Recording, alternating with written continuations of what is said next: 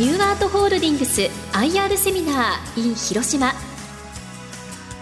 この時間は9月9日に広島で開催したニューアートホールディングス IR セミナーの模様をダイジェストでお送りします。この番組は証券コード7638東証スタンダード上場ニューアートホールディングスの IR 活動の一環としてお送りします。ニューアートホールディングスはブライダルジュエリー業界のトップランナーとしての地位を確立しアート的発想が生む斬新なビジネスモデルの事業展開を推進することでナンバーワンブランド創造企業を目指し躍進するニューアートグループです。それではご紹介しましょう。証券コード7638東証スタンダード上場。ニューアートホールディングス専務取締役の吉森明さんです。拍手で皆様お迎えください。聞き手は兜町カタリスト櫻井英明さんでお送りします。よろしくお願いします。よろしくお願いいどうぞよろたしましくお願いしすます。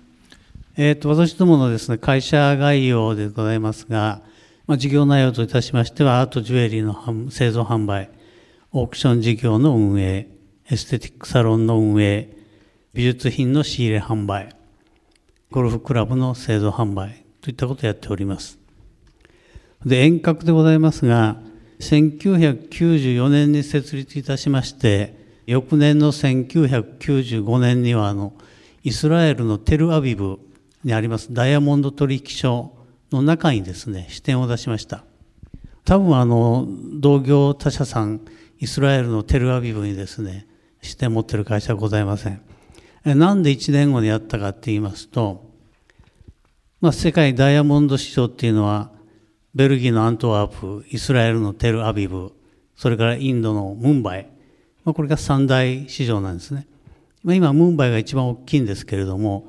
テルアビブのですね、ダイヤモンド市場というのはアフリカとかロシアとかいろんなとこから入ってきます。どういうメリットがあるかって言いますと、ダイヤモンドもですね、まあ二次製品もあるわけですね。中、中間で流通しているものがあるんですが、テルアビブはですね、どこの鉱山でいつ取れてどういうルートでテルアビブの市場まで来たかっていう履歴がはっきりしてるんですね。まあ、その中で直接ダイヤモンドを購入できるということで、まあ、コスト的にもですね中間マージンがないので、まあ、非常に原材料としてはいいものが入ってくるというメリットがございます。ということで創業したんですがもう一つですねあのビジネスモデルちょっとご説明させていただきたいんですがあの1994年って言いますのはバブルが崩壊してまあ、どんどんどんどん右肩下がりでですね、株価も下がる、不動産も下がる、そういう時期だったんですが、当時あの、ファッションジュエリーの大手、ココ山岡さんとかですね、大きなところが倒産したんですね。まあ、1000億円以上の負債抱えて倒産したんですが、その原因は何かって言いますと、不良在庫なんですね。デッドストックを抱えすぎてたんですね。で、ファッションジュエリーの会社さんっていうのは、あの、いろんなまあデパートとかいろんなモールに出すんですが、いろんな商品をですね、お店に並べて、まあその中で選んで買っていただくという、そういうモデルなんで、売れなくなるとですね、デッドストックが急激に増えるわけですね。ということで、まあ、大型倒産になったわけですが、まあそれをですね、白石は考えて何をしたかっていうと、デッドストックを持たないモデル。要するに受注生産ですね。お客様から注文いただいてから作る。で、お店に並べるのはダイヤモンドのサンプルとリングのサンプルだけと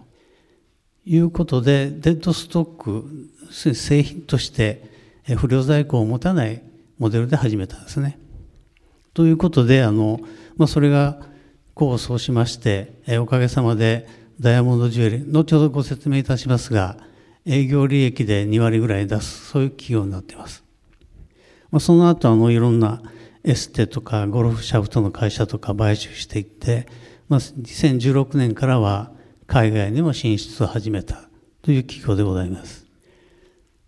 で事業領域といたしましては、ジュエリーアートオークション事業、それからヘルスビューティー事業、その他事業、それとニューアート総合研究所っていうのをですね、2年前に作りました。まあ、これ後ほどご説明いたします。それから右側の海外ですけれども、海外で中心的な役割しているのが香港の香港ニューアート。まあ、ここが中心的になってですね、海外展開をしております。それからブライダルジュエリー事業というのは先ほどからご説明しておりますが、銀座ダイヤモンド白石、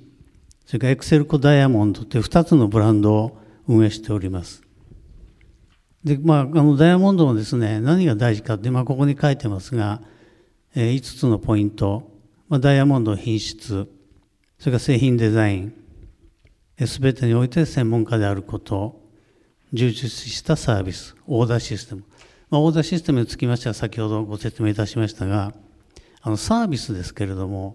実はあの、買われてですね、10年ぐらい経つと、まあ多分体型も変わってきますので、指の太さも変わります。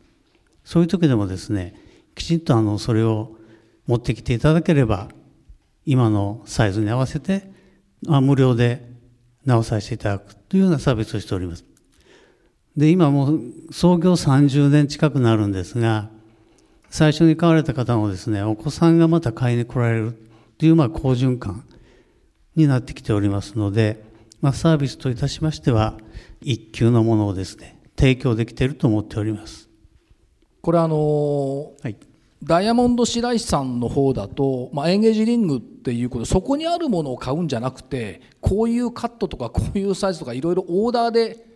買われるわけですよね。そうなんですね。ダイヤモンドもあのカットもですね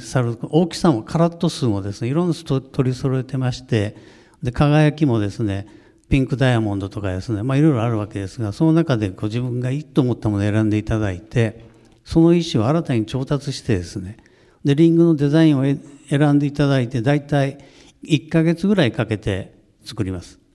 あの注文いただいてから1ヶ月後にお渡しするというような形になっています。当然ながら在庫はほとんど持たないことになるわけです。在庫はもうお店のサンプルだけですね。もう一つはそのコロナの影響ってやはりあったじゃないですか。で、ね、そのダイヤモンド白石さんエンゲージリングを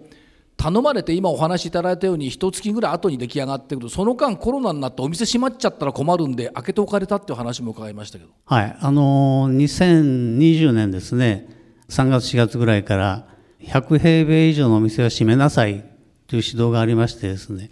まあ、ダイヤモンド白石の店みんな100平米あるんですけれども例えば1階2階の場合は1階だけですね100平米以下にして開けて実はあのさっき桜井さんおっしゃったように取りに来られるんで開いてないと大変困るわけですね。で開けてるとですね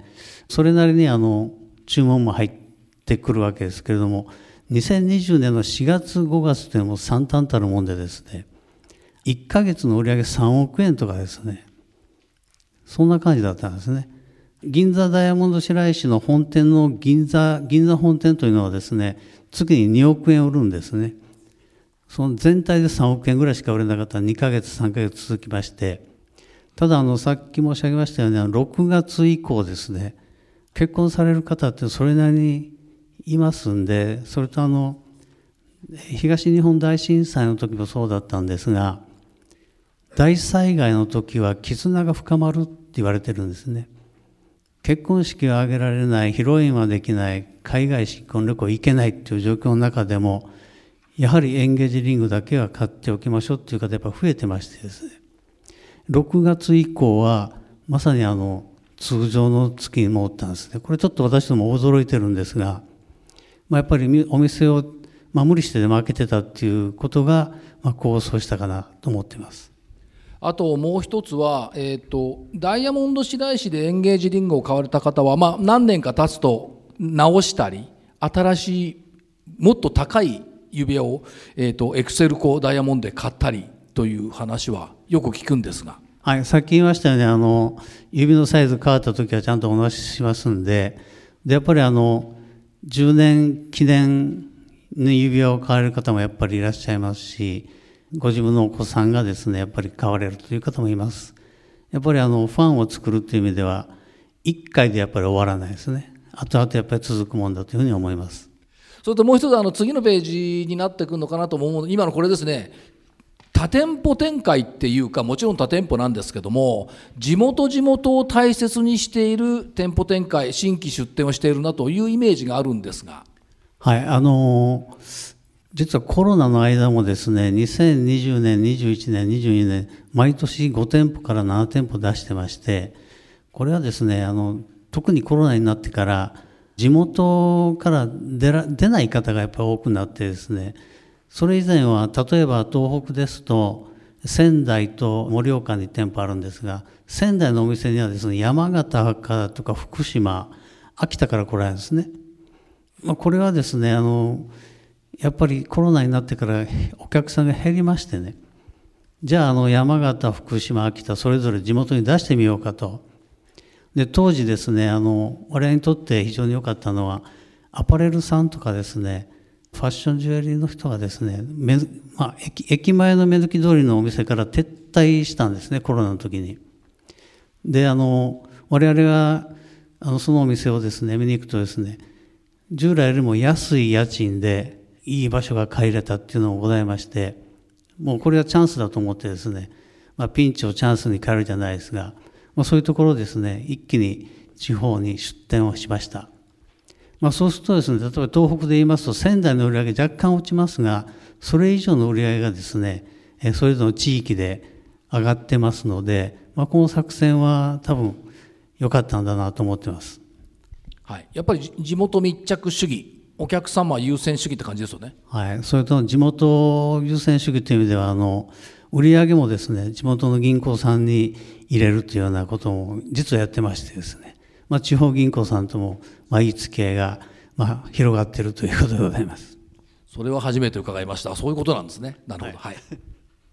ということで今ここでございますけれどもあの全国で、えー、ダイヤモンド白石68拠点エクセルコが国内56店舗ですね。で国内で言いますと統合店が47店舗ありますので実は拠点としては国内70拠点になります。後で出てきますけどあのまだ出店はしておりましてですねやっぱり毎年7店舗ぐらいは出していくという計画にしております。で多分今年でですね出てない県はないというところまで今計画をしておりますのでまあ売り上がですね少ないけれどもですね例えば店舗ちっちゃい店舗で、まあ、3人ぐらいのスタッフででちっちゃな売り上げでもですね黒字になるようなそういうあの店舗作りしてますので大体2ヶ月ぐらいで黒字になりますね。ダイヤモンド白石の場合は、まあ、そういうことでおかげさまであの出すたんびにですね売り上げは若干なり増えていくというような状況になってます。えっと、オークション事業いきなり問いますけれどもあのオークション私どもの会社であのオークションをですね2年前からやってまして、まあ、この動向をですね注視している機関投資家の皆さん多いんですね。私あの機関投資家の方とも個別にこういうあの説明会やってるんですがやっぱりオークションにすごい興味持たれてましてですね。まあ2021年の7月にエストウェストオークションという会社を買収しまして、ニューアートエストウエストオークションという会社で運営してますが、結局あの、ダイヤモンド白石を創業して白石っていうのはですね、ホワイトストーンというギャラリーの経営をしてまして、で、そこで持ってる在庫がですね、多分日本で、えー、現代絵画では多分一番大きな画廊なんですね。まあ、そこのですね、在庫オークションにまあ、ある程度出すとですね結構大きな落札金額ができるんですね、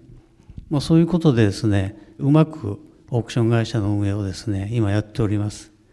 で今年度はですね国内4回海外3回予定してまして、えー、香港2回シンガポール1回ですが5月に香港やりました、まあ、そんな感じで海外のですねまずは落札金額を大きくするという方向で今海外を考えてやっております。で、ここにあの、11月香港で書いてますけども、えー、と香港は12月ということ決まってます。それとシンガポールは2月、これも決まってます。あと国内はですね、9月30日、今月の末ですね、あと11月の25日、2回やります、国内。で、あの、こういう都市化説明会に来させていただいて、お話してると、あの、オークションに興味持たれる方やっぱりいらっしゃってですね、あの、オークション参加したいんだけどとおっしゃって、ご住所とお名前をお聞きしてですね、毎回オークションのカタログをお送りしてます。で、これあの、離れてても電話でもできますし、リモートでインターネットでできますので、もしご興味ございましたら、ちょっと事務局の方にですね、ご住所とお名前、ご連絡いただければ、カタログはお送りさせていただきます。まあ、ぜひ、あの、一度、カタログ見るだけでも楽しんでですね、えー、一度見ていただければと思います。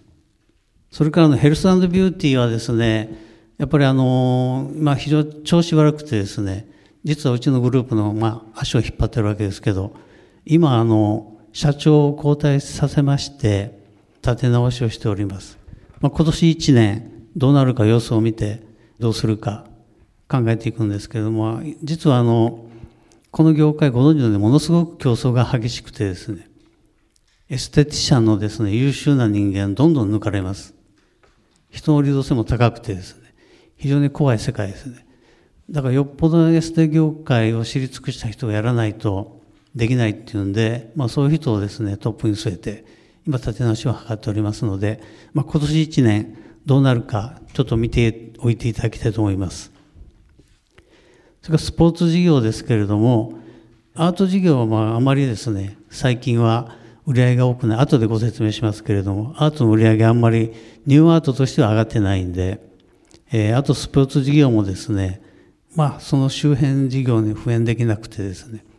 ゼビオさんに36店舗に今出させていただいたんですけれども、やっぱりあの、ちょっと特殊なシャフトって言いますか、トップアマとか競技ゴルフやる人しか使えないと思われてるんですが、実は使えるんですけどね。なかなかあの知名度が上がってこないし、まあ一度買われると5年ぐらいやっぱりシャフクラブって買い替えないんでですね、やっぱりニッチなマーケットでやってるとなかなか売り上げ伸ばすの難しいなと思ってます。まあ今あの社長またここも変えましてですね、実は立て直しやってるとこですので、まあ今年1年見ていただいてどうなるかというところでございます。それからニューアート総合研究所ですけれども、ここでやってることは、要するに各事業にですね、プラスになるような新しいものをですね、開発したり、そういったことをしてるんですね。で、軽井沢不動産開発は、これは、まだ発表できないんですが、あの、軽井沢の駅から旧軽に行くですね、大通りの、にですね、軽井沢ニューアートミュージアムってあるんですが、その周辺に大体3000坪ぐらいの土地持ってまして、その一部を使ってですね、いわゆるレジデンス、まあマンションですね、作るということで、今、あの軽井沢町の方に申請を出してます。で、建築確認が下りれば、来年の3月から着工というスケジュールで今進んでまして、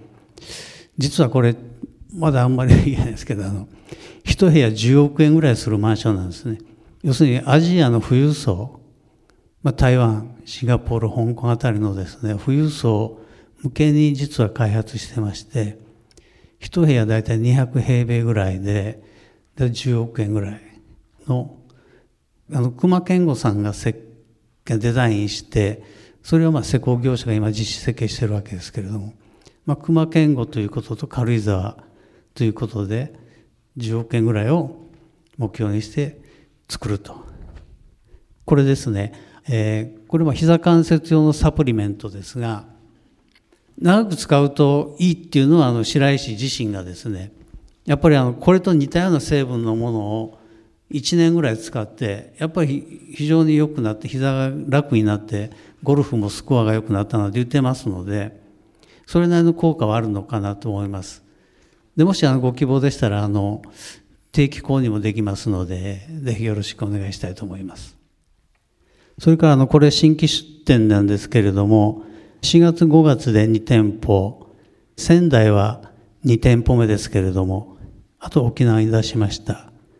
それから9月、10月は島根県と広島県の福山。広島市にも、あの、そごうにございますけれども、今度福山にも作ります。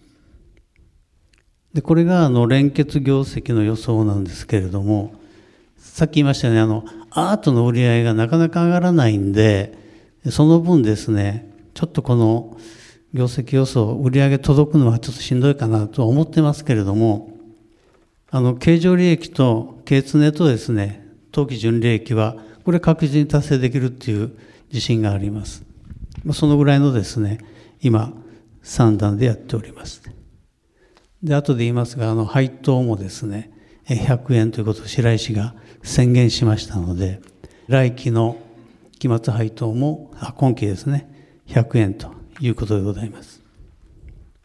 まあ、ここで書いてますけれどもやっぱり70円がまあ基本配当で30円は感謝配当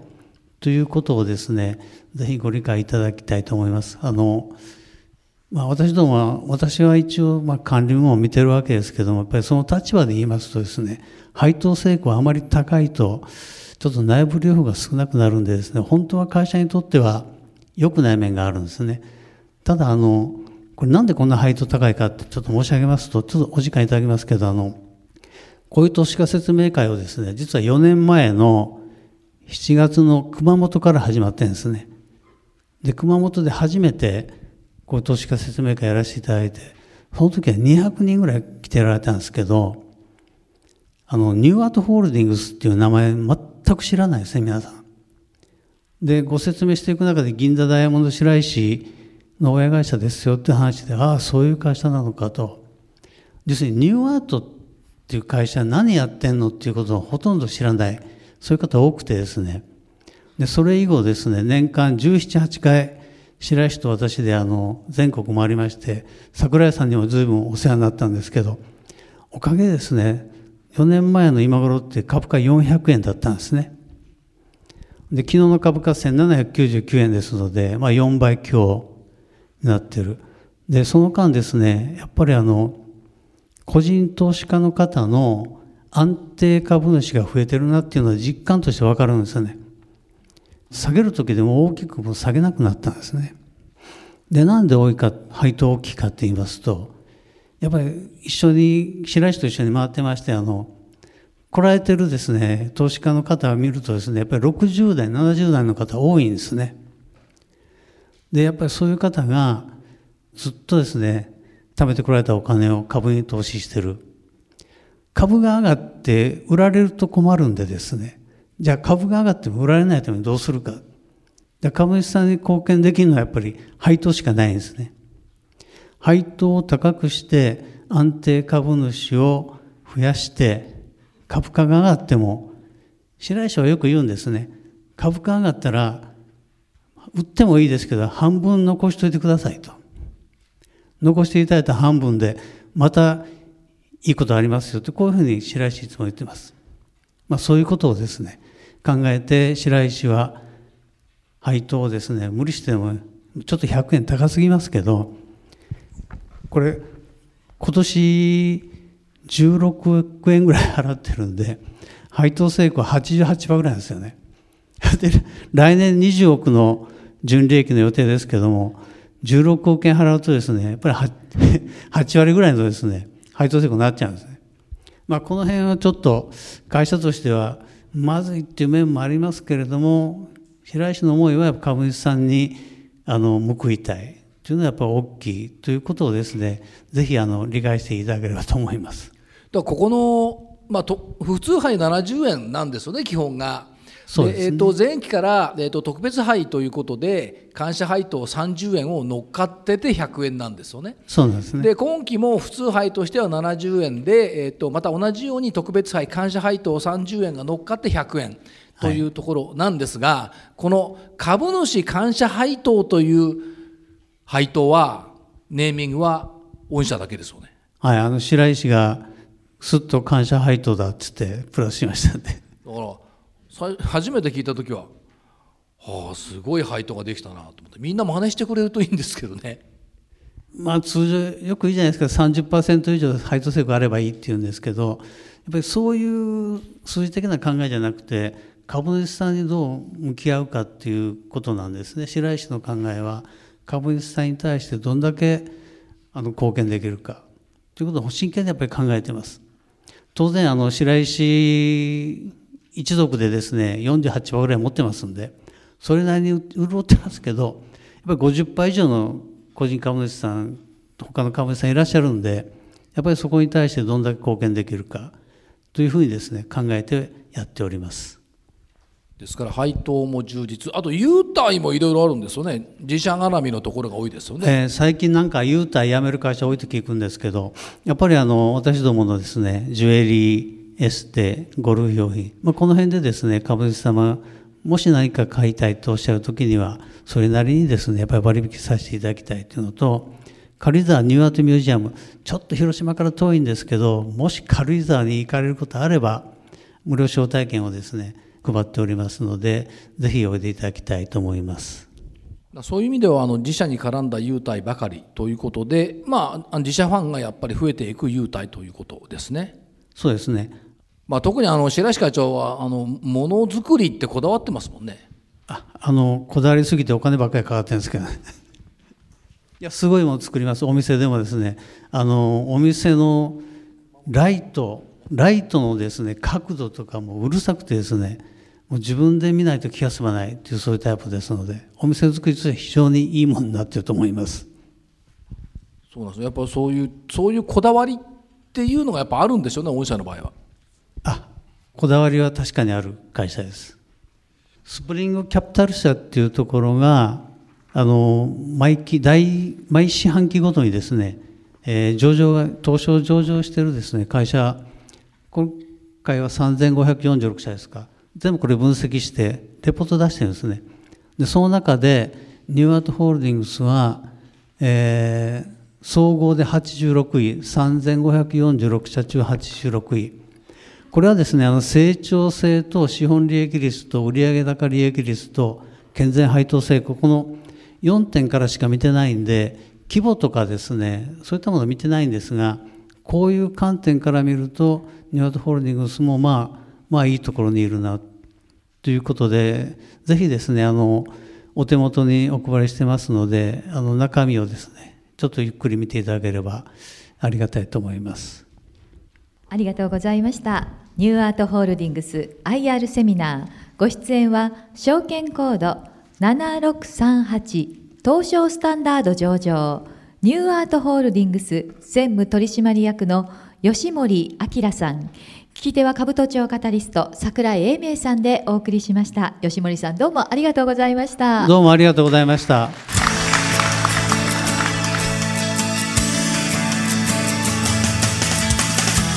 ートホールディングス IR セミナーこの番組は証券コード7638東証スタンダード上場ニューアートホールディングスの IR 活動の一環としてお送りしました。